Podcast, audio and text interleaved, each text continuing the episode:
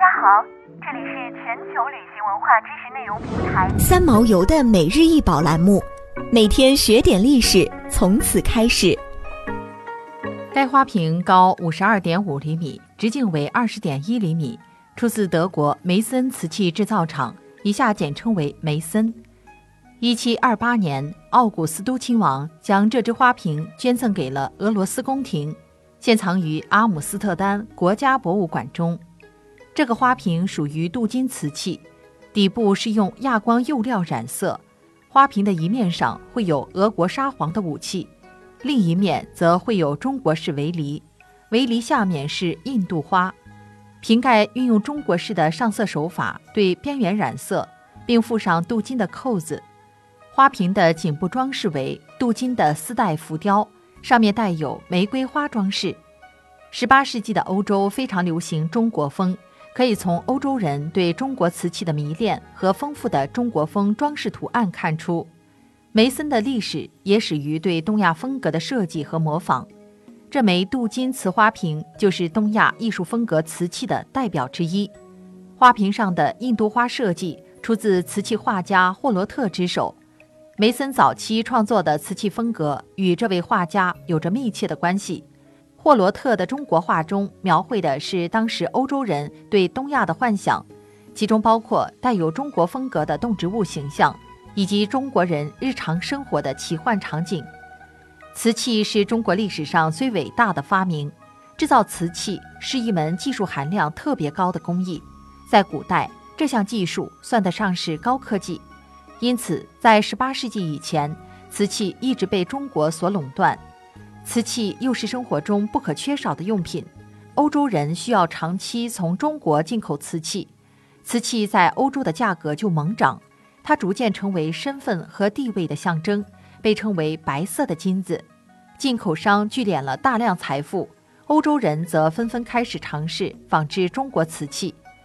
直到18世纪初期，欧洲贵族才将制瓷工艺引入欧洲，终于在1710年1月。一位名为贝特格的化学家首次在梅森制成了白色透明的瓷，揭开了制造瓷器的神秘面纱，成功烧制出欧洲第一代瓷器。虽然远远不及中国瓷器那般精致，但它已有七八成的相似，开创了欧洲仿制中国瓷器的先河。梅森也因此成为全欧洲最早成立的陶瓷厂，也是全世界最佳的瓷器制造商之一。被称作瓷器界的劳斯莱斯，在全球享有特殊的地位。自1710年成立以来，梅森一直致力于采用精湛的工艺来提供最高品质的瓷器。与熟练掌握瓷器制造工艺却不明白其化学原理的亚洲工匠不同，欧洲人对瓷器烧制的原理有理性的认识，并有定量的了解。他们善于通过调节瓷土中元素的配比和调整烧制过程来制造各种精致的瓷器。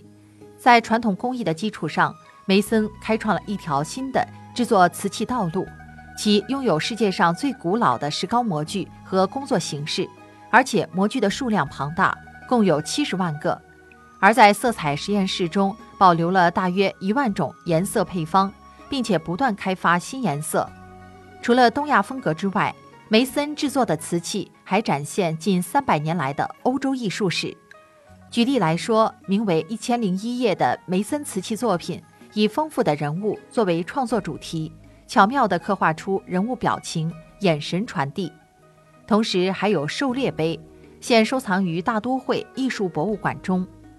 梅森瓷器底部的蓝剑交锋标志，是欧洲瓷器史上最著名的瓷器标记。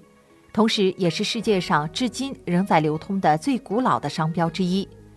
蓝剑交锋标志源于当年萨克斯公国国徽，每件带有蓝剑交锋标志的瓷器都是用手工绘制的，我们称其为著名的梅森釉底蓝色剑画。该标志也是质量保证的象征。在梅森这两百多年的历史中，蓝剑交锋标志每隔一段时间就会变换一次。因此，人们可以根据标志来判断瓷器制作于哪个年代。想要鉴赏国宝高清大图，欢迎下载三毛游 App，更多宝贝等着您。